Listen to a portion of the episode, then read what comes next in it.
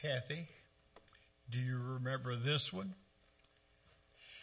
In fancy, I stood by the shore one day of a beautiful murmuring sea, and I saw the great crowds as they thronged the way of the stranger of Galilee. I saw how a man who was blind from birth in a moment was made to see. The lame were made whole by the matchless skill of the stranger of Galilee. And I felt I could love him forever, so gracious and pure was he. So I claimed him that day as my Savior, this stranger of Galilee. You hadn't heard that one? That used to be back in the 1950s quite often sung as a special in the Baptist churches. Oh, I'm sorry. no, I was thinking of your your daddy, and I didn't know whether he had ever. Huh? He might have heard it.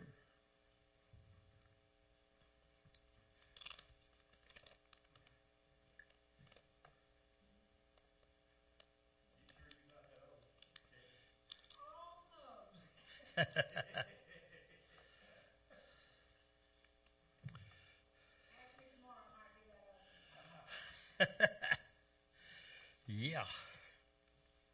First Corinthians, third chapter.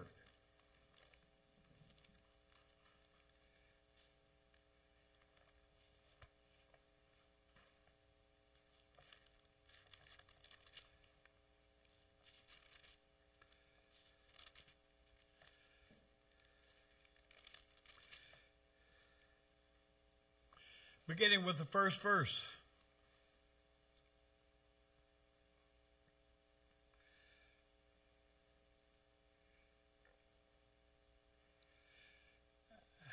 Had those hearing aids in, and it seems like it stops my ears up or something.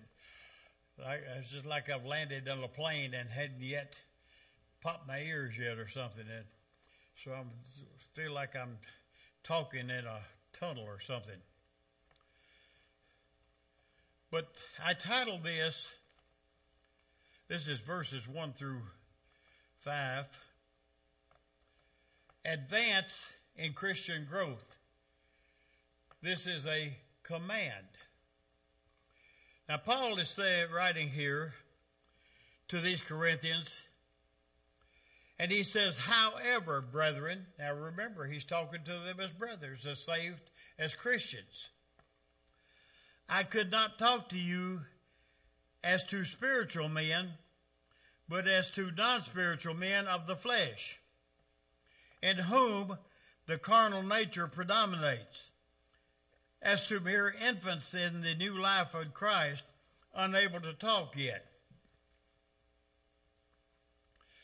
What he's saying is, look, he said, I've kind of told you in this first part of the letter that you're you're Christians, that you have everything that a Christian is supposed to have, but you haven't learned it yet. You haven't learned it yet. I've got a quote here, and I can't remember who it's by, but said, If you are walking today by yesterday's light, you're backslidden. I read across that one day in some of my reading, and I read so many different ones I can't remember who it was that said that. But if you are walking today by yesterday's light, you are backslidden. That pretty well encompasses most of us, doesn't it?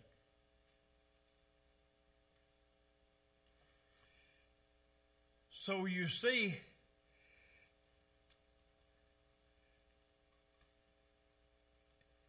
Spurgeon said something to the effect that the greatest thing that a man could have is the study of God. That's the if he if he studies God, there's nothing better for him to do than that. So this is kind of where we are today in this. But see, verse 1 says he's talking to elementary brethren. You know, we've got a problem in most churches, in most Baptist churches, that we don't ever stop to realize. We have a young lady who's just recently become a Christian. We have a bad habit of saying, okay, you're saved, go live. Without any catechisms. See, the Catholic Church has catechisms that you must learn. The Jews had catechisms that they had to learn. The rabbi would walk with a bunch of Jewish boys and he would have them repeat after him. It was all oral then, it wasn't all written down, it was oral tradition. And we used to have uh, in the churches, we had the Westminster Shorter Catechism and those. It was a question and answer thing. Steve, if I were to ask you, what is the chief aim of man? Your answer would be the chief aim of man is to glorify God and love Him forever. Then the second question came, and the third question came. And they used to have this in the churches, in like in the Sunday school or something like that. They had these these things that you learned like you did when you was in grammar school. You know, you had certain things in grammar school that you learned like that. Uh, Jethro said it was the Gazindas. You remember Jethro's Gazindas? One into one, one, one into two, two, and one into three, you know, and, you know, but we, we used to learn our multiplication tables and stuff like that, you know. And sometimes you learn the alphabet by uh, singing. You asked me about the singing. Linda Killian accuses me of knowing the words to nearly every song there is out there, you know. But because the Jews sang the Psalms and things like that, we could remember stuff, and this is when it's bad, is when they, uh, the hymn doesn't have theological solidity. Uh, you have some out there that says, When the trumpet of the Lord shall sound, and time shall be no more, and the morning breaks eternal, bright, and fair. That is not scriptural. It's a great little song, but it's not scriptural. And so, uh, but a lot of your songs you do remember like that. When I survey the wondrous cross on which the Prince of Glory died, my richest gain I count but loss and pour contempt on all my pride. Forbid it, Lord, that I should boast, save in the death of God, Christ my God. All the vain things that charm me most, I sacrifice now to his blood. See, you learn these songs like that, and they they're they're very good. And this is what Paul is saying to them right now. You haven't been Christians long enough to know everything. You know that that uh, you, uh, as a matter of fact, you've been slacking off you hadn't learned like you were supposed to learn. So that's what he's saying to them then. He says, because you have the remnants of the flesh. In other words, you're still thinking like you used to think. You know, the Bible says, let this mind be in you which is in Christ Jesus. And so he said to them, look, look you're, you're, not, you're not doing this.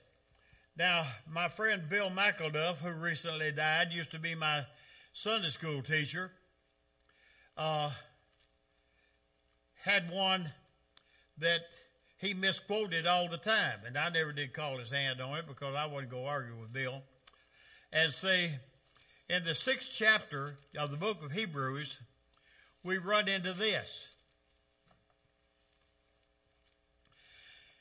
It says, therefore, well, let me start back up in the fifth chapter. It says this Concerning this, we have much to say, which is hard to explain, since you have become dull in your spiritual hearing and sluggish in your spiritual insight.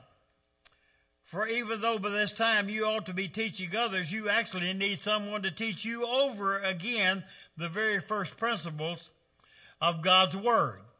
You have come to need milk, not solid food. For everyone who continues to feed on milk is obviously inexperienced, unskilled in the doctrine of righteousness. For he is a mere infant, not able to talk yet. But solid food is for full grown men, for those whose senses and mental faculties are trained by practice to discriminate and distinguish between what is morally good and noble, what is evil, contrary either to divine or human law.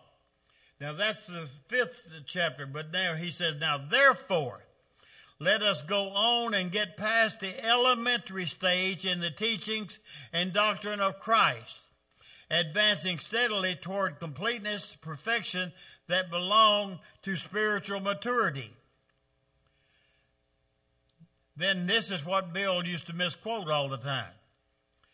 He said, Let us not again be laying the foundation of repentance and abandonment of dead works and of the faith by which you turn to God, with teachings about purifying, the laying on of hands, the resurrection of the dead, and eternal judgment of uh, punishment.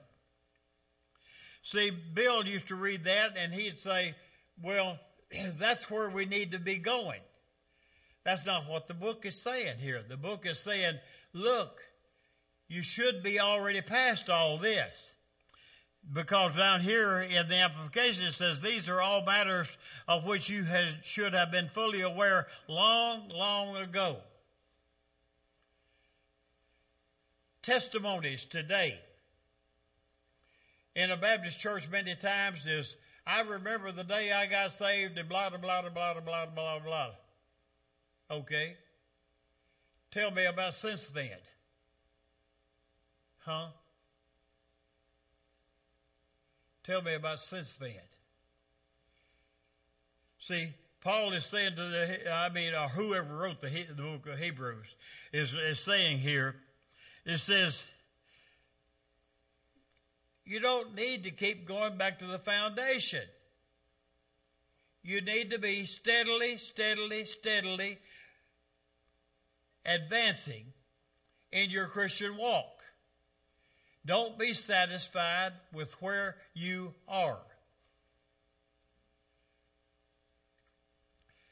Paul said, I press toward the mark. I press on.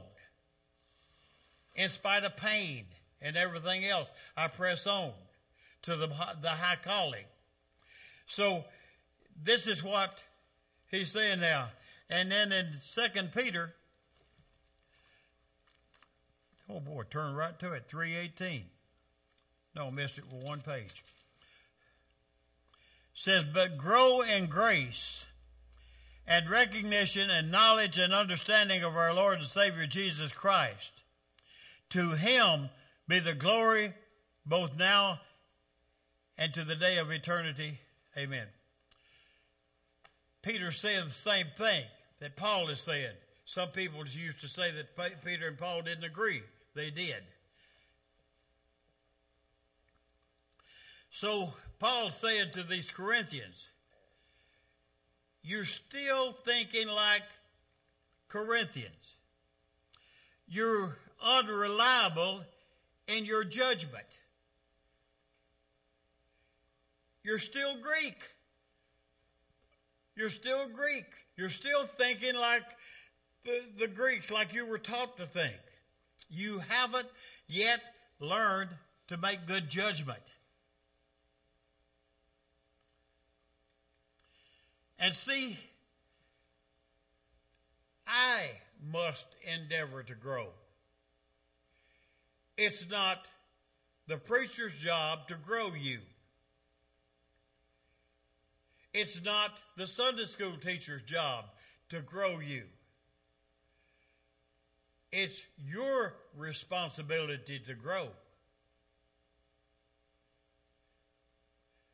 By the instruction of the Holy Spirit, by the revelation or the illumination of the Word. This is where it is you're you're supposed to be supposed to be uh, at. You're supposed to be advancing. Yesterday's light's not good enough. We got to have new light today, and the new light can only come by study. So, verse 2 says this I fed you with milk, not solid food for you were not yet strong enough to be ready for it, but even yet you are not strong enough to be ready for it.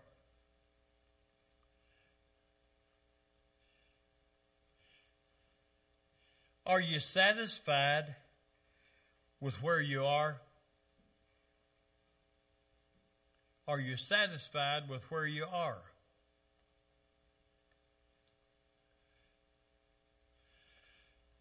Always you have this idea of attainment. Why didn't you quit school when you were in sixth grade? Were you satisfied with where you were? No. And why do people continue in their education? Because they're not satisfied with where they are many times in your job. Are you satisfied with where you are? Or do you want to attain more, achieve more? It all relates back. Spiritual is the same thing.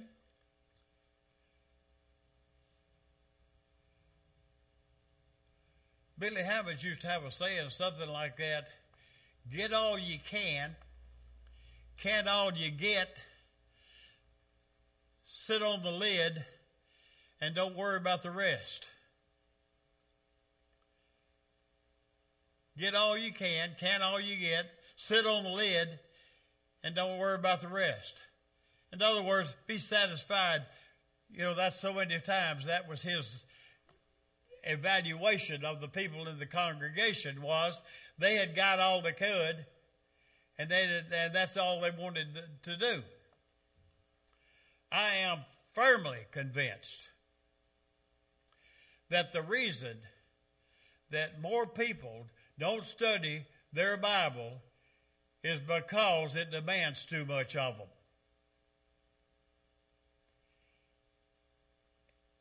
It shows them where they are and where they should be. And many times people do not want preaching of that type because it's going to require me to do more than I'm doing now. It's going to require me to be more responsible. See, right now, we were talking a while ago about ignorance, you know. Used to be an old radio show years ago. It pays to be ignorant. To be ignorant. To be ignorant. That was the kind of the little theme song it came on with. And you, uh, they would answer questions with stupid answers. And and the people would just crack up. I mean, the audience would just crack up about, you know, because they were actually boasting of their ignorance, you know. And, uh, you know, uh, you know what profanity is, don't you? Profanity is ignorance verbalized. That's really what it boils down to being. And so, and I used to be bad at it, didn't I, Charles? You remember, don't you? hmm. Boy, how's that? How's that? You look at me now and remember what what I, how I talked then, and you say, uh, "What's what's going on here? What's what's happening to this guy here?" You know, but actually, you that's a lot of the things that you you have to advance. You have to grow out of. Uh, my dad was of the old morality. He was born in 1905. And he never used foul language around a woman or a child. Now, of course, when I was going to school, we learned all that stuff at recess. Boy, we, le- we learned a whole bunch of stuff at recess. And I never knew that my daddy knew that kind of language until one day I was down at the barn and he didn't know I was anywhere around, and I heard him talking to a mule. And Daddy knows the language that I learned at recess. So I never told him that either. I never told, told him that I heard him saying things like that, you know. But the old school was, I remember one day we were out either butchering hogs or skinning a deer or something. And there was a guy there that it was kind of a gang of men around, about four or five. And this guy had been uh, sipping a little alcohol, and he came out with some profanity. And he turned around and saw my mother standing there. And even in his inebriated state, he was just almost abject in his apology to her because he had said these things in her hearing. We used to have that kind of morality in the United States, and it came out of Christianity, but it carried over into everyday life. And so, my dad always said, when they integrate the schools, your morality will be gone. And sadly to say, he was right. Because we didn't bring the standards we didn't bring them to standards. We lowered the standards to bring them. And we've done that in so many things in our society today. Some of you might remember DeWitt Abley. DeWitt Abley said the zip code was made for people who couldn't read. He was an old time postman, you know, and that was his evaluation of zip code was for, for people who could re- used to a man who passed a civil service exam.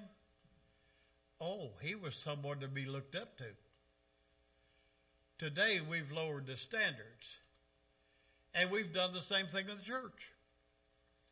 We've lowered our standards. We've lowered our standards of morality to where we don't have the training See, we used to have what we call church training on Sunday night. And so we that's where you learned the principles of Christianity. What is expected of a Christian? Did you know that most lost people have a higher expectation of Christians than Christians do of themselves? Many times you talk to someone about Christianity, they say, I don't think I can live up to it. I just, I, I'd, I'd like to be a Christian, but I just don't think I can live up to it. And so, this is what you're looking at today. As Paul is saying, and it's not new. Back here in Corinth, it says that way. See, when you've got a, a baby, it's got baby teeth, right? But what happens to the baby teeth? They fall out. Why? Because permanent teeth are for adult food, for mature food. You know, they tell you every once in a while said uh, he was participating, he was having an adult beverage. Yeah. Well, I guess Brown's Mule was an adult chew, wasn't it? Any of y'all familiar with Brown's Mule? Day's Work, Bloodhound, all those old. Uh, nowadays, it's uh, all this other stuff in the little round cans like that, you know. But used to, when I was a kid, man, they they had that plug tobacco, you know. But that was, I guess that was adult chewing. But so, adult food, grown food is for grown people. And that's what Paul is saying right here now. And the third, he is saying this there's no harmony in the church. For you are still unspiritual, having the nature of the flesh. For as long as there are envying and jealousy and wrangling and factions among you, you are, are you not unspiritual and of the flesh, behaving yourselves after a human standard and like mere men? You ever been to a church where they had an argument? I know Kathy has, because she grew up in it.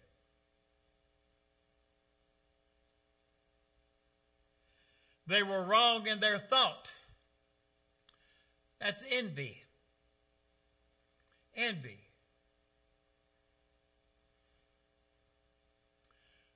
Well, I don't like Charles because he's he, he's more always always right, you know.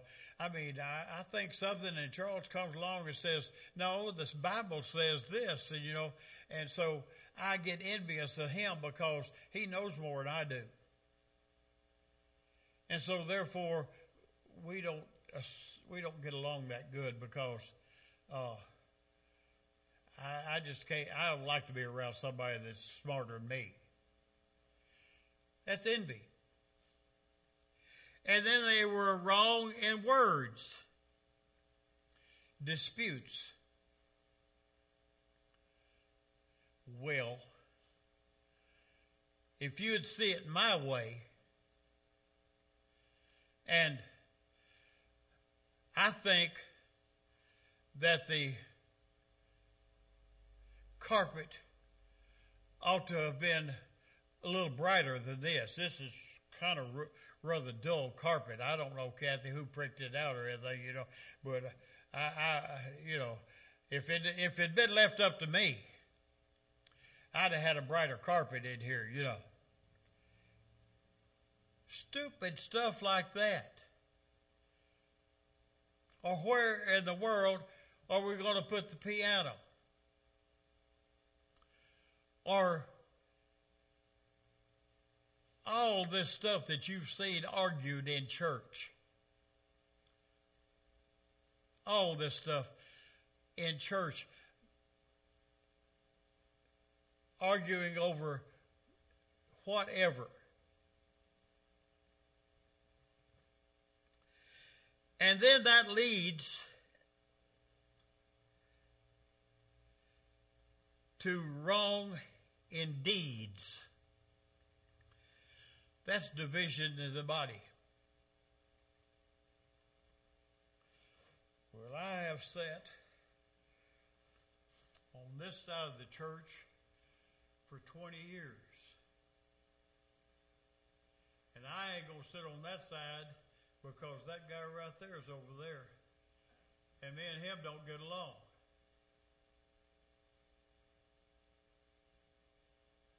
Am I far off, Kathy? You've seen it, haven't you? You've seen it. Where the divisions in the church. You got this little clique over here. Several years ago, I was instrumental in starting a Thursday night prayer group at First Baptist Church. We had like, I don't know, 10, 15, maybe more showing up there. Uh, what started it was I knew that there was a problem between some people of the church, and so I went to Gordon Siders. Y'all, a lot of y'all knew Gordon Siders.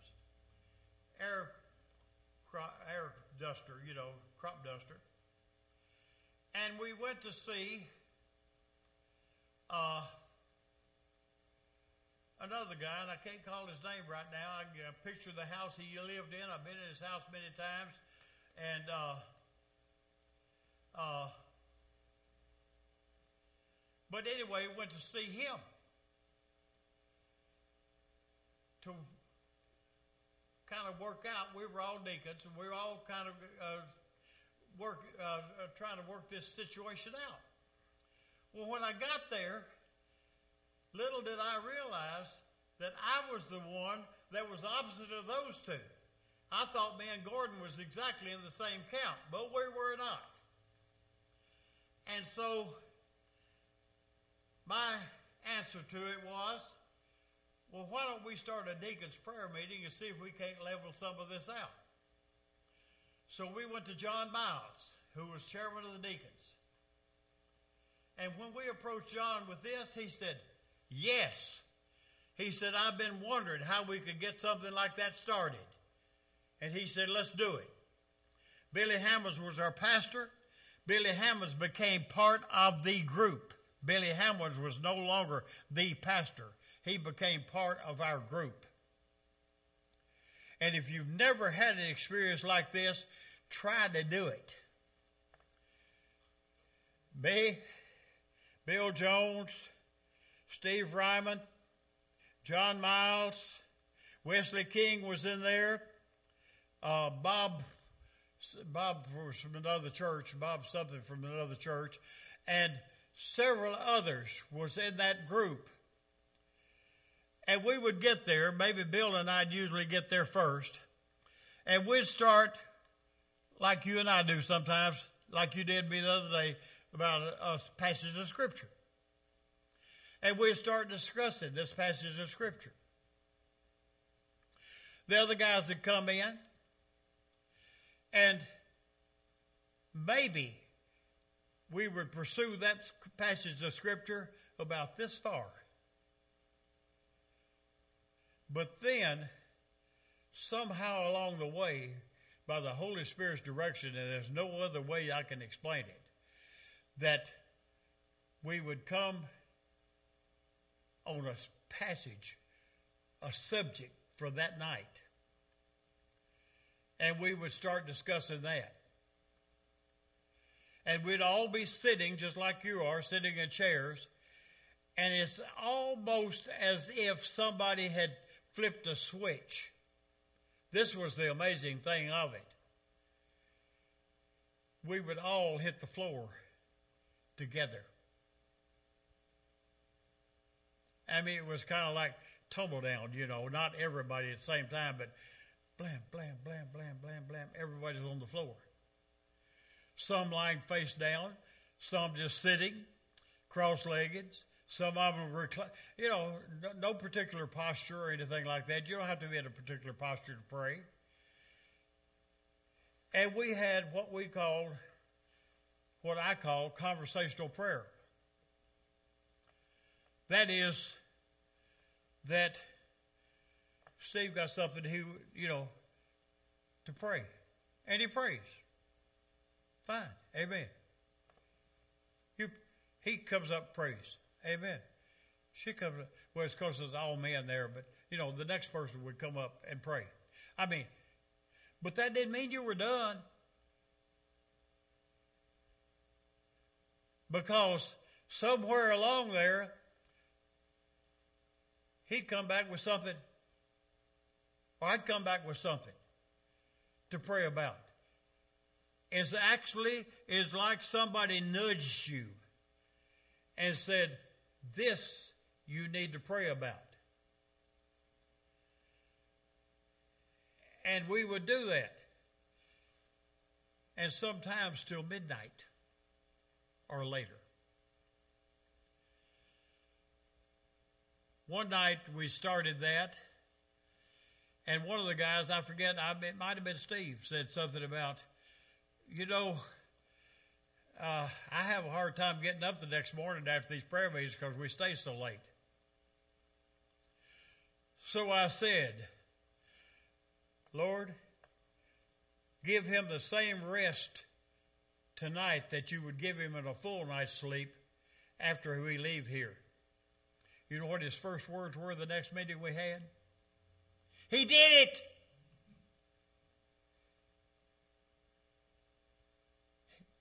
God gave him what I asked for him. And we we would and but when we when it was over, we knew it was over. Everybody got quiet, everybody stood up, it's done. It was as if somebody else, and I hope it was the Holy Spirit, was controlling that prayer group. And it is a it's a feeling, it's a peace or whatever you want to call it that you've never had before when you like that. And you know John Gatlin. You ever knew him? Used to be in charge of the Delta development here. John Gatlin knew about us. He'd come in, he said, I want you guys to pray about something. He said, I can't make it public, but he said, I know y'all don't talk. And we've got a such and such and such and such situation in Phillips County. I want you guys to pray about it. And we would. John Gatlin got fired because he did not let the powers that be, the movers and shakers, know what was going on. Because if some factory wanted to look at this land down here and the landowner found out about it, the price immediately went up. And they fired John Gatlin because he wasn't, and John Gatlin was, those people would swear him to secrecy when they came here and he would keep the secret. And they fired him because it because he was an honest man of integrity. That's what you deal with in the world today. So that that we had that that prayer group like that, and but he's saying here to them, you've got no harmony in the church. You've got divisions in the body. You're still acting like people of the world.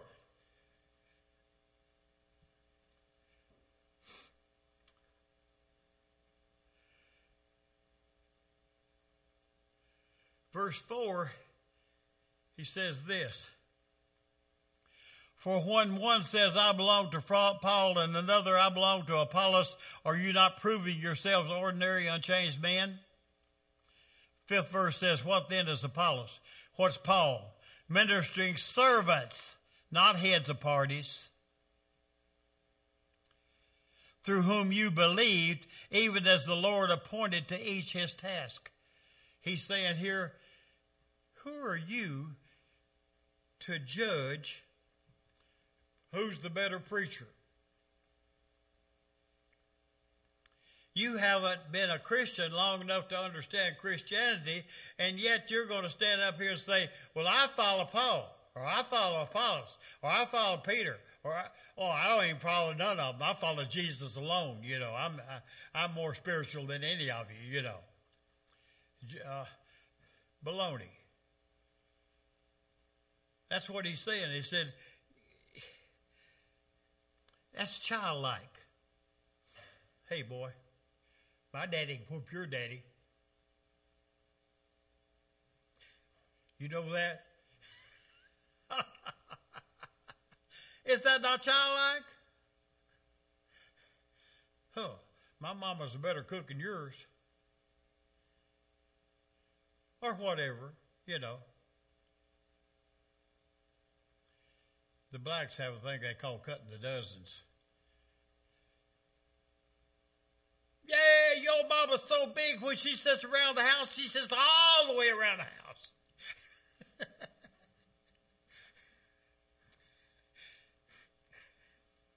you ever been around them when they're doing that? yeah, yeah. So, but it's childlike. That's what Paul's telling them here. He said, Who are you? Because, because Paul might not have been as eloquent in his speech as Apollos was. Does that make him a better preacher? No. But see, they're still thinking like Greeks. They're still thinking that the guy that can get up there and make the most eloquent speech, he's got to be better than the other one. No, not so. Who am I to judge? By what standard?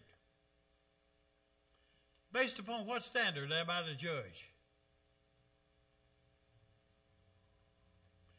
Personality?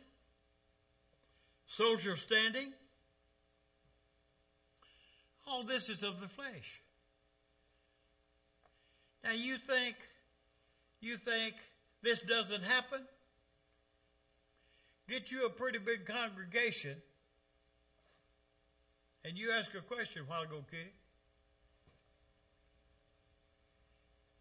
get you a pretty big con- congregation, and it comes time for nomination of deacons to be elected. Who gets nominated to be a deacon? You're smiling because uh, your uh, banker, he's you know, he's real prominent in the community and everything. He'd make a great deacon, wouldn't he? Or you're you're a lawyer, you're a lawyer, or or someone like that, or this man, this guy's a fine businessman. He would be good to, to be a deacon. What is a deacon? Diaconus, servant, table waiter, one that wears an apron now, where's your judgment?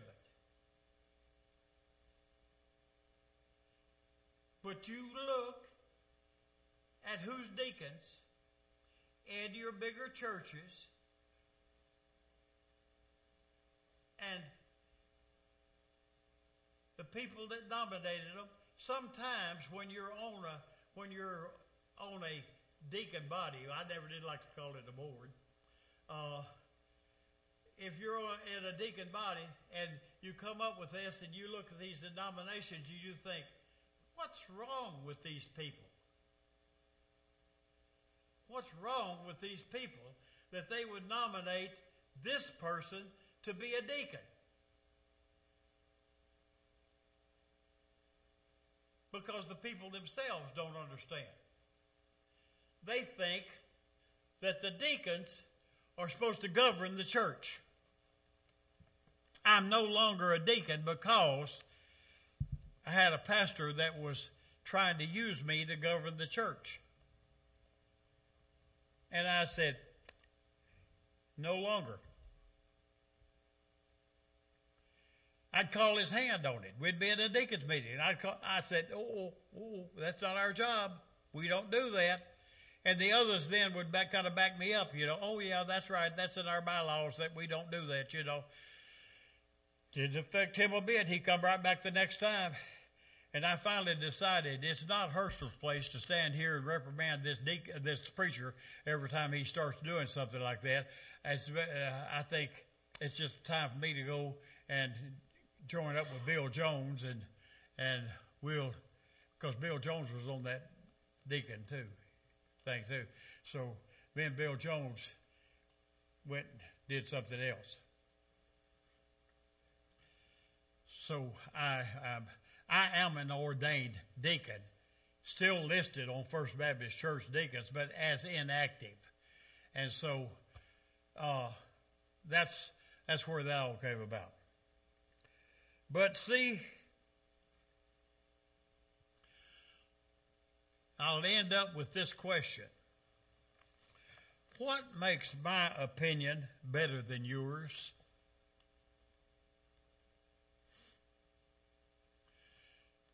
You know what conceit is?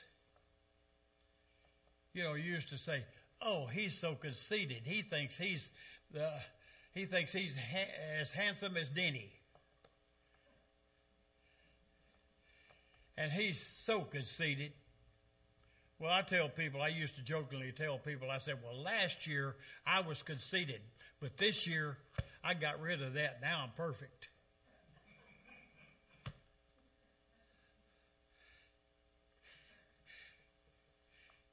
But isn't that what it is? Opinions are like belly buttons. Everybody got one.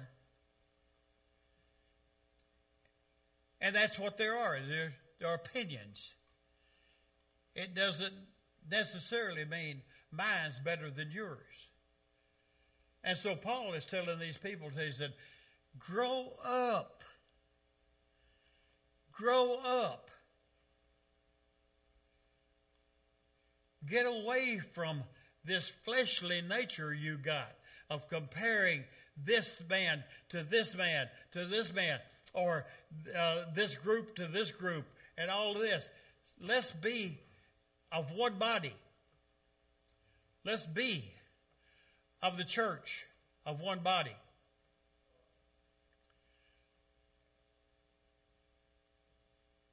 You know, you got a church here in town called Harmony Baptist Church. Were they ever harmonious? it's the hardest thing in the world to get a large group of people to work in harmony. Unless you've got what? A common goal and a common leader and a common belief. And when then, then you could be in harmony. But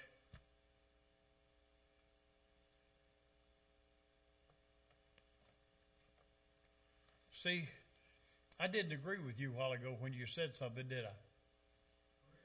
But well, who cares? who cares if if we didn't agree on this one, project like you say? You know, this amillennial and all that. I'm a pan millennial. I believe whatever God's planned, it'll pan out. and other than that, I'm not going to tell you that I'm right and you're wrong because this book here has got it there, but I'm not going to tell you that I'm infallible when I come reading this book. Neither are y'all. But we can still be in harmony because we have the same Lord, we have the same faith, we have the same baptism. That's scriptural. And what are we doing? We're headed for the same goal. And so that is what we aim to advance. Don't be satisfied where you are. Let the Holy Spirit lead you to where He wants you to go. And whatever service that might be in, that's the best service for you to be in. I do not choose my spiritual gift. Neither do you. He gives according to what? His good pleasure. And that's the way it's supposed to be. Heavenly Father, we thank you.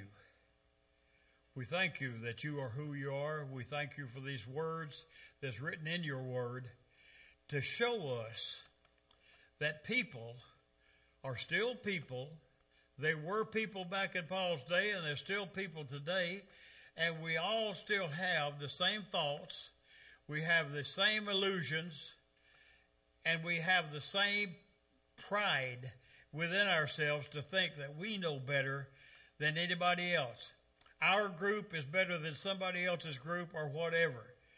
And we know that the Pharisees and the Sadducees ganged up on Jesus, but they didn't agree with one another.